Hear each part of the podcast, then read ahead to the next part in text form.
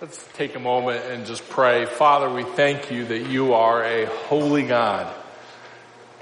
You are righteous. There's no sin in you at all. You are the standard of what is right. We thank you that you are a loving God and you sent your Son for us, and it's in him that we have hope and standing before you.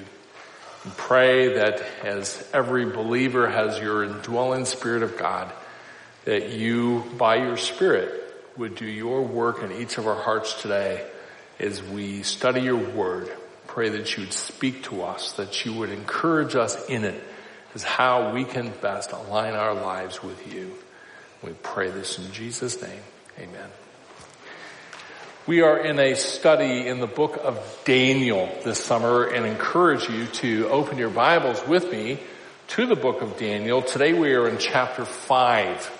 We've noted thus far in our study that Daniel and his three friends, Shadrach, Meshach, and Abednego, never compromised towards sin.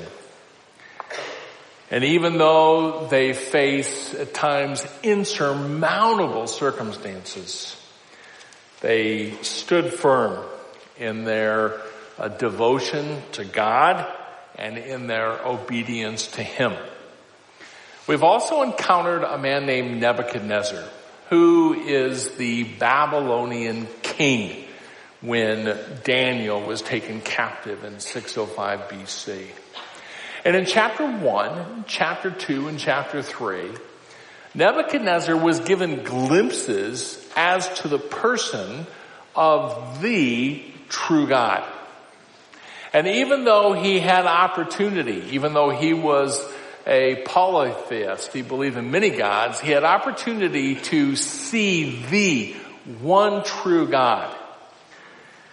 He never yielded himself to God.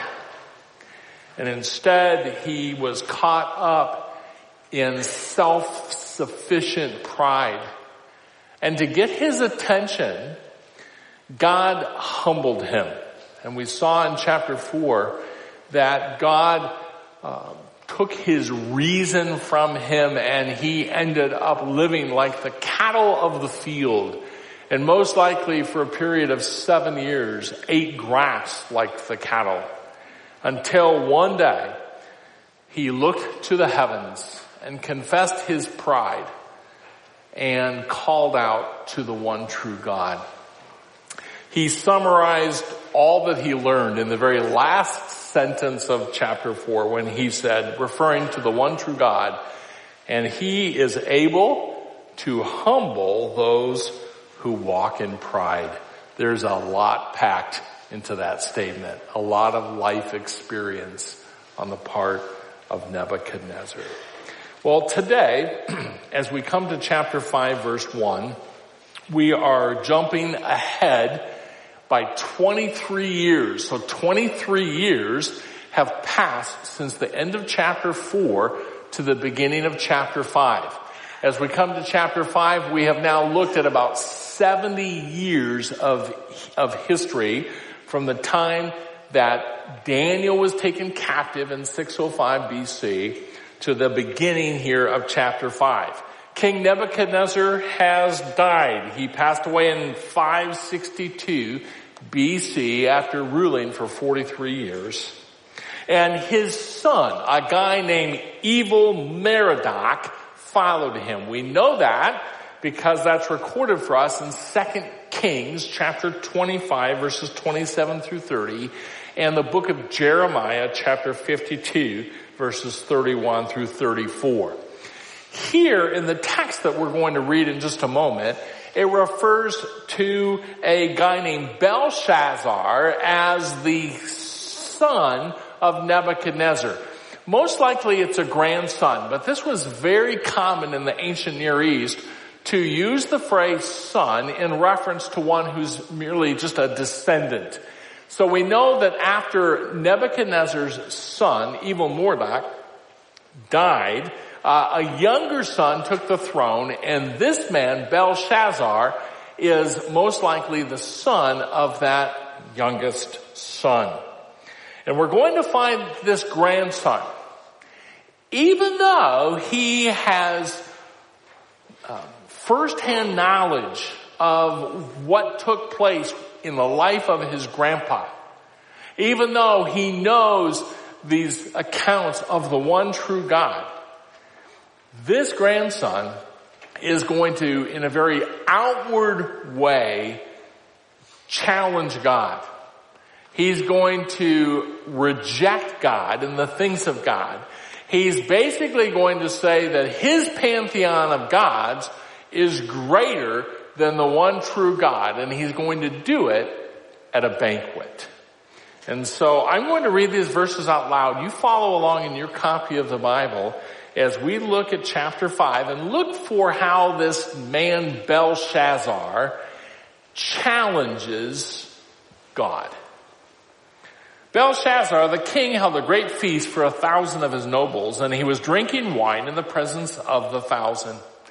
When Belshazzar tasted the wine, he gave orders to bring the gold and silver vessels which Nebuchadnezzar, his father, had taken out of the temple which was in Jerusalem, so that the king and his nobles and his wives and his concubines might drink from them.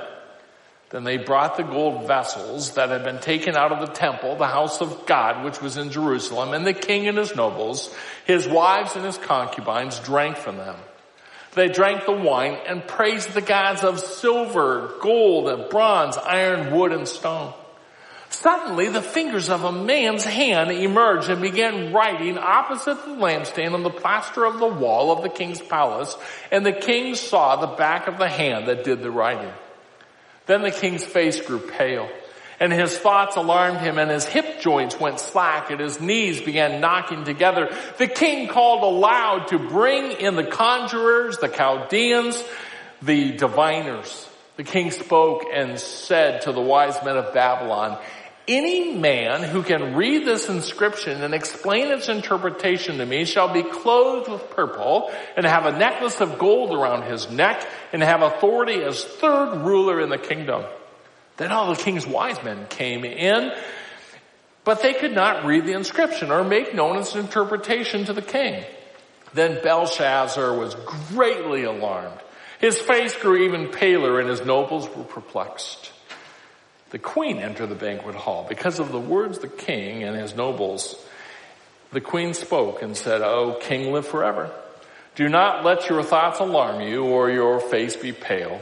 There's a man in your kingdom in whom is a spirit of the holy gods.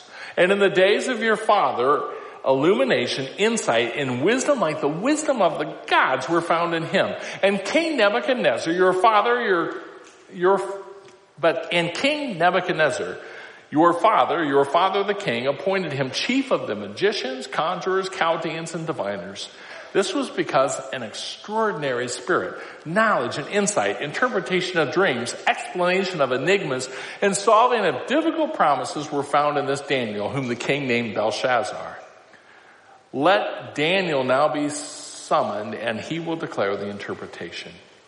Then Daniel was brought in before the king. The king spoke and said to Daniel, "Are you that Daniel who is one of the exiles from Judah, whom my father the king brought from Judah? Now I have heard about you that a spirit of the gods is in you, and that illumination, insight, and extraordinary wisdom have been found in you. Just now the wise men and the conjurers were brought in before me that they might read this inscription and make its interpretation known to me, but they could not declare the interpretation of the message. But I personally have heard about you that you are able to give the interpretation and solve difficult problems. Now, if you're able to read the inscription and make its interpretation known to me, you'll be clothed with purple and wear a necklace of gold around your neck, and you will have authority as the third ruler in the kingdom." Then Daniel answered and said before the king, "Keep your gifts for yourself, or give your rewards to someone else." However, I will read the inscription of the king and make the interpretation known to him. O King, the Most High, God grant his sovereignty, grandeur, glory, and majesty to Nebuchadnezzar your father. Because of the grandeur which he bestowed on him, all the peoples, nations, and men of every language feared and trembled before him. Whomever he wished he killed, and whomever he wished he spared alive. Whomever he wished he elevated, and whomever he wished he humbled. But when his heart was lifted up and his spirit became so proud that he behaved arrogantly, he was deposed from his royal throne and his glory was taken away from him. He was also driven away from mankind and his heart was made like that of beasts and his dwelling place was with the wild donkeys. He was given grass to eat like cattle, and his body was drenched with the dew of heaven until he recognized that the Most High God is ruler over the realm of mankind and that he sets over it whomever he wishes. Yet you, his son Belshazzar, have not humbled your heart, even though you knew all this. But you have exalted yourself against the Lord of heaven, and they have brought the vessels of his house before you. And you and your nobles, your wives and your concubines have been drinking wine from them, and you've praised the gods of silver and gold, of bronze, iron, wood, and stone, which do not see, hear, or understand. But the God in whose hand are your life breath, all your ways, you've not glorified. Then the hand was sent from him, and the inscription was written out. Now this is the inscription that was written out. Mene, Mene, Tekel, Upharsin. This is the interpretation of the message. Mene, God has numbered your kingdom and put an end to it. Tekel, you've been weighed on the scales and found deficient. Peres, your kingdom has been divided and given over to the Medes and Persians. Then Belshazzar gave orders, and they clothed Daniel with purple and put a necklace of gold around his neck and issued a proclamation concerning him that he now has authority as the third ruler in the kingdom. That same night, Belshazzar, the Chaldean king, was slain. So Darius the Mede received the kingdom at about age of 62. We'll see that Belshazzar, this ruler, is going to put his fist before God, and by his actions, he is saying, my pantheon of gods are greater than Israel's God, and that he is the all-powerful one. And he is refusing to believe the glimpses of truth that have been shown to his people about who the true God is. School starts for many this week. And many have been out getting school supplies. I used to not care for that, but my sisters loved it. That was not my favorite thing. But we always had a list. Now I see you can just go to the store and the school's list will be there for you. But we had to get our pencils and our pens, and I remember in those days we actually had to get an eraser. I bet I have not used an eraser for 15 to 20 years. I don't even know where I would find an eraser. I don't use pencil, but I just don't have a use for an eraser. And maybe some of you do. I'm guessing a lot of you don't use an eraser either. Except people in our culture today, even though they may not use a physical eraser, often use a spiritual eraser. And the way they use a spiritual eraser is when there's something about God that people don't like, they'll say, well, I'll just erase that part. That doesn't really line up with how I think things should be. And so instead of aligning my thinking with God's thinking, they just take out their spiritual eraser and erase what God said. Unfortunately, for those who don't want to accept what God says is the reality about who he is and what his word says about how things should be. While we think we can just erase something that doesn't line up with what I think it should be, in reality, we don't erase God. And we don't erase what God says is and what God says will be. And one of the tough truths about the passage that we look at today is that God says that there is judgment coming. And that's not a popular thing to talk about, but as followers of Jesus Christ, we need to be very mindful of the reality of judgment, and it actually needs to be part of our worldview, how we view the world, that when God says that judgment is going to happen, that it's going to happen. Well, here in Daniel chapter 5, as the chapter opens in verses 1 through 12, we see a very simple truth that God will judge unbelievers for their rebellion against him. He will judge. As chapter 5 opens, most likely the next ruler of this region, a guy named Darius, who is a king of the Medes and the Persians, has already conquered Babylon's territories and now has surrounded the city-state of Babylon and is ready to capture the city.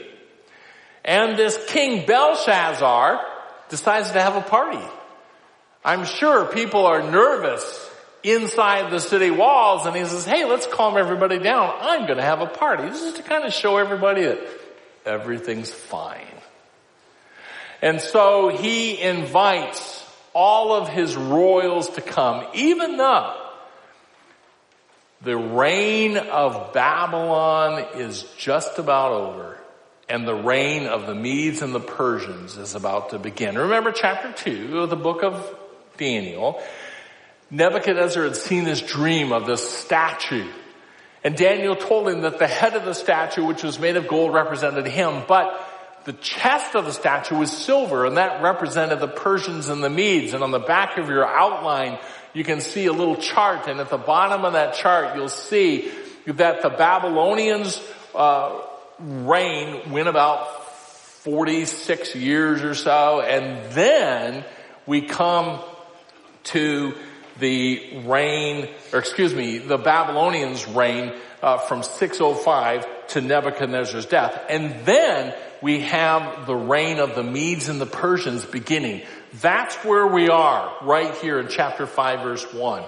Just at the cusp of the Medes and the Persians ready to begin their reign. Belshazzar has a party. 1,000 royals come in. And as he's drinking wine, he gets this idea to call for the gold and silver goblets that his grandpa, Nebuchadnezzar, had taken out of the temple of the one true God. Those were to only be utilized by the priests.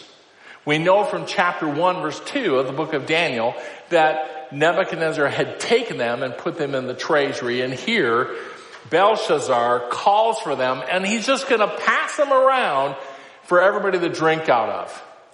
This is a challenge. This is a rejection of the one true God. This is taking something sacred and making it unsacred. This is him saying, my gods are greater than the one true God. It is a rejection of God. And we'll see that as the chapter unfolds. So that's what he does. We read in verse 4, as they drank from these sacred cups, instead of praising the one true God for whom those cups were designed, It tells us they praised the gods of gold and silver, of bronze, iron, wood, and stone. And just as they're doing that, a hand appears. Now, just think how scary that would be. You're at a big party, and all of a sudden, all you see is a hand writing something on the wall. It tells us it was so scary that as this figure suddenly appeared, verse 6 says, the king's face grew pale.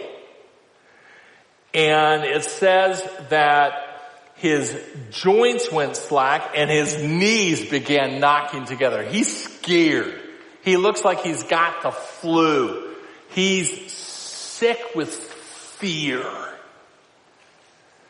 And so he does what his grandpa did. He calls for all the wise men of the nation, those sorcerers and conjurers, and says, hey, come, tell me what this means. And yet, it says in verse 8 that they could not read the inscription or make known its interpretation to the king. And that even scared the king more. Verse 9 says, the king Belshazzar was greatly alarmed. His face grew even paler, and his nobles were perplexed. Then the queen enters. Most likely this is not his wife. We know from verses 2 and 3 that his wives were already with him. Most likely this is his mother. And so his mom comes in and says, son, calm down. There's a man named Daniel, and he's proved himself. He proved himself to Nebuchadnezzar. He's filled with knowledge. Let's get him. And at the end of verse 12, it says, let Daniel now be summoned, and he will declare the interpretation. Belshazzar doesn't realize it at this point yet. But what is happening is this. Judgment from God has come upon him. That God will judge unbelievers for their rebellion against him. Interesting news this week. If you saw it, some guy in Los Angeles at the Los Angeles Zoo thought it would be fun to hit a hippopotamus. Why? I don't know. But he climbed over all the barricades of the zoo. Somebody got him on film. He reached down and he slapped a hippo. Don't know why. What would possess this is not like some 17-year-old guy. This is an adult man who just decided it'd be cool to go slap a hippo. You kind of wish the hippo would have turned his head and grabbed him and thrown him on the ground. But I don't think the hippo even sensed anything had happened. So this guy just goes up and he says, I'm going to go hit that hippo. And he just slaps him. You know, like, I can do what I want to do.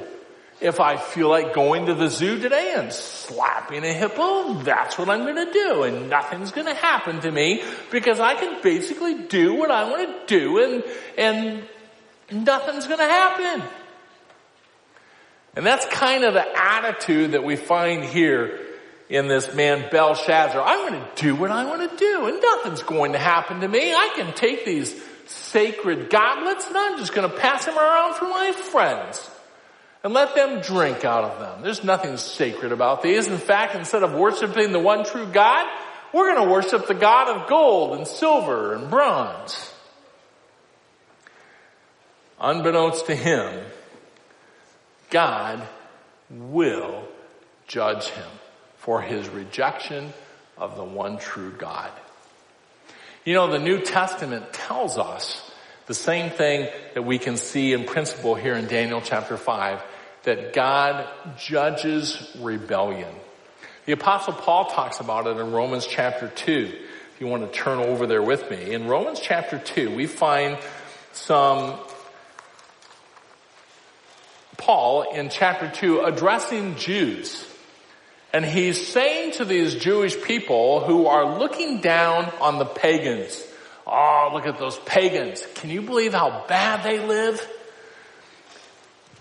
And they're thinking, we're doing pretty good. Compared to those pagans, man, God is pleased with us. And here's what Paul says in verse 2 of chapter 2. We know that the judgment of God rightly falls upon those who practice such things. But do you suppose this, O man, when you pass judgment on those who practice such things and do the same yourself, that you will escape the judgment of God? Or do you think lightly of the riches of his kindness and tolerance and patience, not knowing that the kindness of God leads you to repentance? But because of your stubbornness and unrepentant heart, you are storing up wrath for yourself in the day of wrath and revelation of the righteous judgment of God, who will render to each person according to his deeds. You see, Paul is saying to these ones who think they are good because of what they do, that they are guilty of sin just like those that they're judging. In fact, in the end of chapter 3, verse 20, it says, But because by the works of the law, no flesh will be justified in his sight. Just by aligning with the Old Testament law does not make a person right with God. Why? Because nobody can do it. Nobody can be perfectly obedient.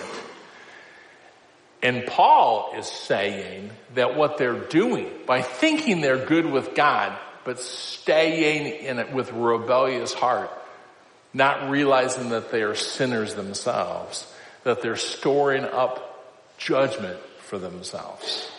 You see, God judges those who stand in rejection of him. And it's a reality that's not fun to think about, but it's reality. It's true. We see it in the Old Testament. We see it in the New Testament. That God is going to bring judgment on those who reject him. And what we see as the section continues in verses 13 through 24 is that God is just in judging rebellion. You oftentimes hear people say, well, that's not fair. It's not fair for God to bring judgment on a person. Yes, it is. And we see it here in Daniel chapter 5. We see it in the New Testament that God is fair. God is just in judging unbelievers for their rebellion because of this. He's revealed himself to them. God is just in judging those who reject him because he's revealed himself. Look at these verses in verses 13 through 24 of Daniel 5 and the point that Daniel makes. We see in verses 13 through 17 that Daniel comes before Belshazzar. And Belshazzar goes through the same thing. Hey, I'm going to make you a rich guy. I'm going to give you fine clothes. I'm going to put gold around your neck. I'm going to elevate you to the third highest in the country. And Daniel says, keep your gifts.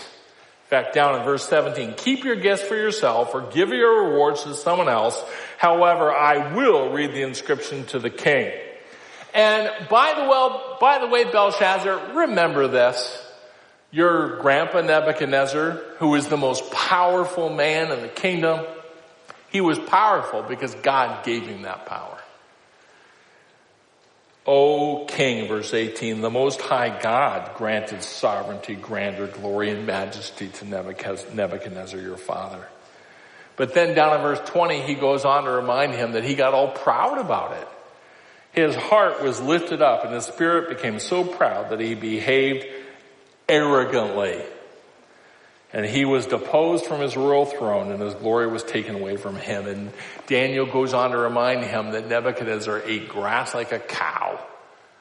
His mind left him. And it was not until he recognized the one true God,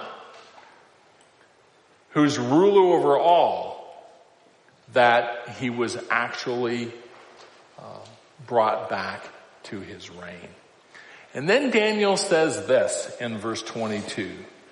Yet you, his son Belshazzar, have not humbled your heart, even though you knew all this. He's saying, Belshazzar, you know about the one true God. You know his power. It's been demonstrated to you. And yet you've chosen to reject him. You have exalted yourself against the Lord of heaven. And then down to verse 23 at the end it says, but the God in whose hand are your life, breath, and all your ways, you have not glorified. I was on 5 different airplanes this summer. Not my favorite thing, but we had to use them to get to where we were going. And you all have been on airplanes many times. Once you're on a flight, right at the very beginning, they have to go through that pre-flight talk with you. They teach you how to use a seatbelt. They talk about what happens if there's a sudden loss in cabin pressure and there's a little oxygen mask that will fall out of the ceiling, and make sure you use it first and don't give any oxygen to your kids. They don't need it. And then they tell you if you fall into the middle of the Atlantic Ocean that you have a personal flotation device available to you. And sometimes that was all done via the monitor on the back of the seat. Sometimes the flight attendant was standing there showing us how to use a seatbelt. And it's fun to look around at the people who are there because no one listens.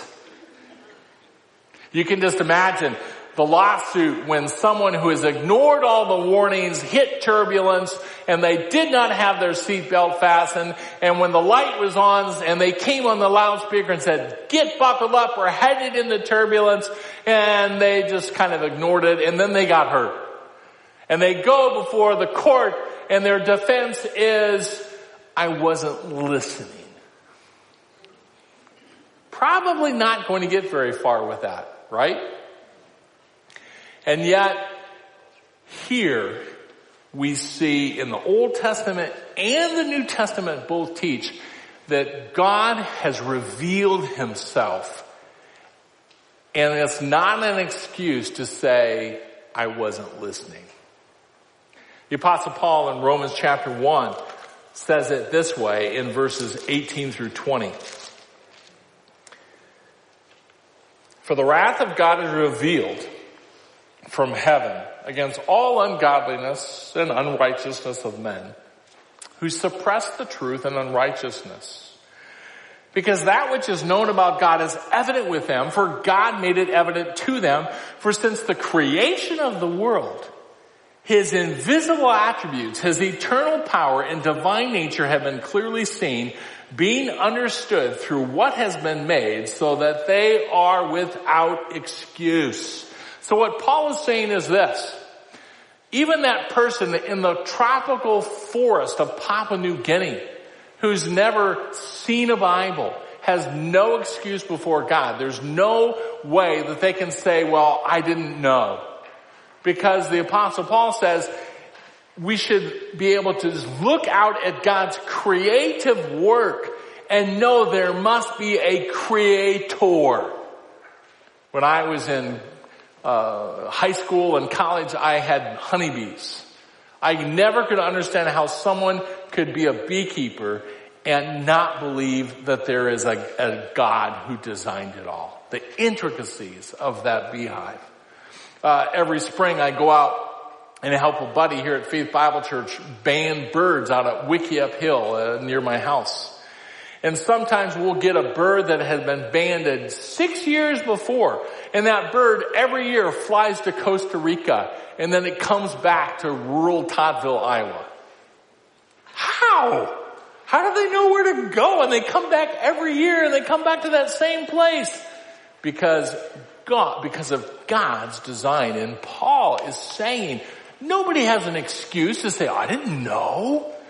Look around you. Do you think this just came from nowhere? The author of the book of Hebrews says we even have more testimony of the reality of God, which is called special revelation by theologians, in the person of Jesus Christ. And in Hebrews chapter 1, that is the point that the author of the book of Hebrews is making, that we have a revelation of the Father in the person of Jesus Christ. God, after he spoke long ago to the fathers and the prophets in many portions and in many ways, in these last days has spoken to us in his Son, whom he appointed heir of all things, through whom he also made the world. He's the radiance of his glory, the exact representation of his nature. He upholds all things by the power of his word. When he had made purification of sins, he sat down at the right hand of the majesty on high, having become as much better than angels, as he has inherited a more excellent name than they. Jesus Christ is the exact representation of the Father. If you get acquainted, if you get to know Jesus, you're getting to know the Father. See, throughout the New Testament, we see the same reality as in the Old Testament, that God is just, he is fair, and bringing judgment upon those who reject him, because he's revealed himself to them. And people choose to push God away. Which begs the question for all of us in this room, how have I responded to God's revelation of himself? Right now, have I put my trust in the Son, who is the exact representation of the Father? Do I believe in Jesus Christ? Do I believe that he is God, who died on the cross for me and rose again from the dead? And if I'm pushing that revelation away, the only thing that's waiting for me right now as I push away that revelation is God's judgment. Well, verses 25 through verse 31 tells us that judgment is sure. Daniel interprets the dream. The Mene, Mene, Tekel, Upharsin. Mene means to number, and he says, God's numbered your kingdom. The word Tekel, you've been weighed on the scales and found deficient, because it means to weigh. The word Peres is singular of the word Upharsin, which means to divide. And Daniel said that means your kingdom's been divided and given over to the Medes and the Persians. And Belshazzar says, reward him! And then Belshazzar gets killed. And we know from writing outside of the Old Testament that what the Medes and Persians did is the Euphrates River went right through the heart of Babylon, and they diverted the water of the Euphrates, and then they used the riverbed as a means to get underneath the wall, and they captured the city. You see, when God said judgment was coming, God's judgment is sure. And that needs to be part of our worldview. That when God says that he's going to bring judgment upon those who stand in rejection of him, he means that judgment is going to come. Several years ago in our men's ministry that meets on Wednesday mornings, we went through some material called The Truth Project.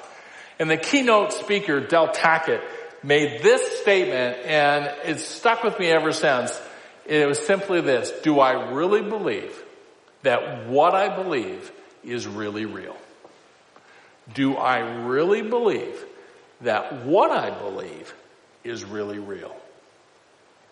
And that is applicable in so many ways, but especially applicable today as we talk about the reality of judgment upon those who right now stand in rejection of God and rejection of his Son, the person Jesus Christ.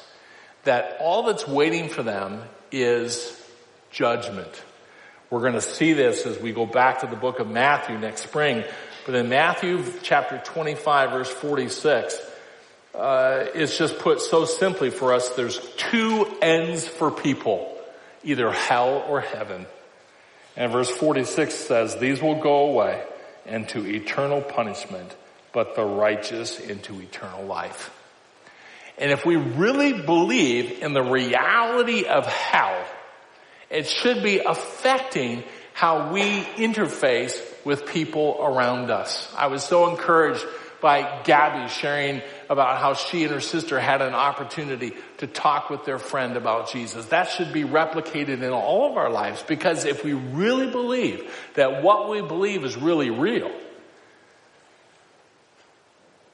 all of those in our webs of relationship, all of those who are in the tropical forests of Papua New Guinea, who've never heard the name of Jesus, all face the same fate. Why? Because they've pushed away the revelation that's already been given to them. A little booklet called How Lost Are the Heathen, written by J. Oswald Sanders years ago. And in the end of the book, he includes a little poem by A.B. Simpson. Here it is. They're passing fast away, 100,000 souls a day, in Christless guilt and gloom. O Church of Christ, what wilt thou say, if in that awful judgment day they charged thee with their doom? Just a reminder that if we really believe that what we believe is really real, the reality of judgment that faces everyone who stands in rejection of Jesus Christ is really real. If you're here today and if you don't know if you're right with God or not, one of our leaders here at Faith Bible Church will be back at the prayer room, and we've got some material we'd love to put in your hand. You can just take out your own Bible and look up passages of Scripture that help you know for sure that you're right with God when you put your faith in the person of Jesus Christ. Father, we thank you for your word. We thank you for the reality of it and the truth of it. And help us, Father, as we head into this week, help us to be mindful of what you said can't be erased. It's really real. And I pray this in Jesus' name. Amen.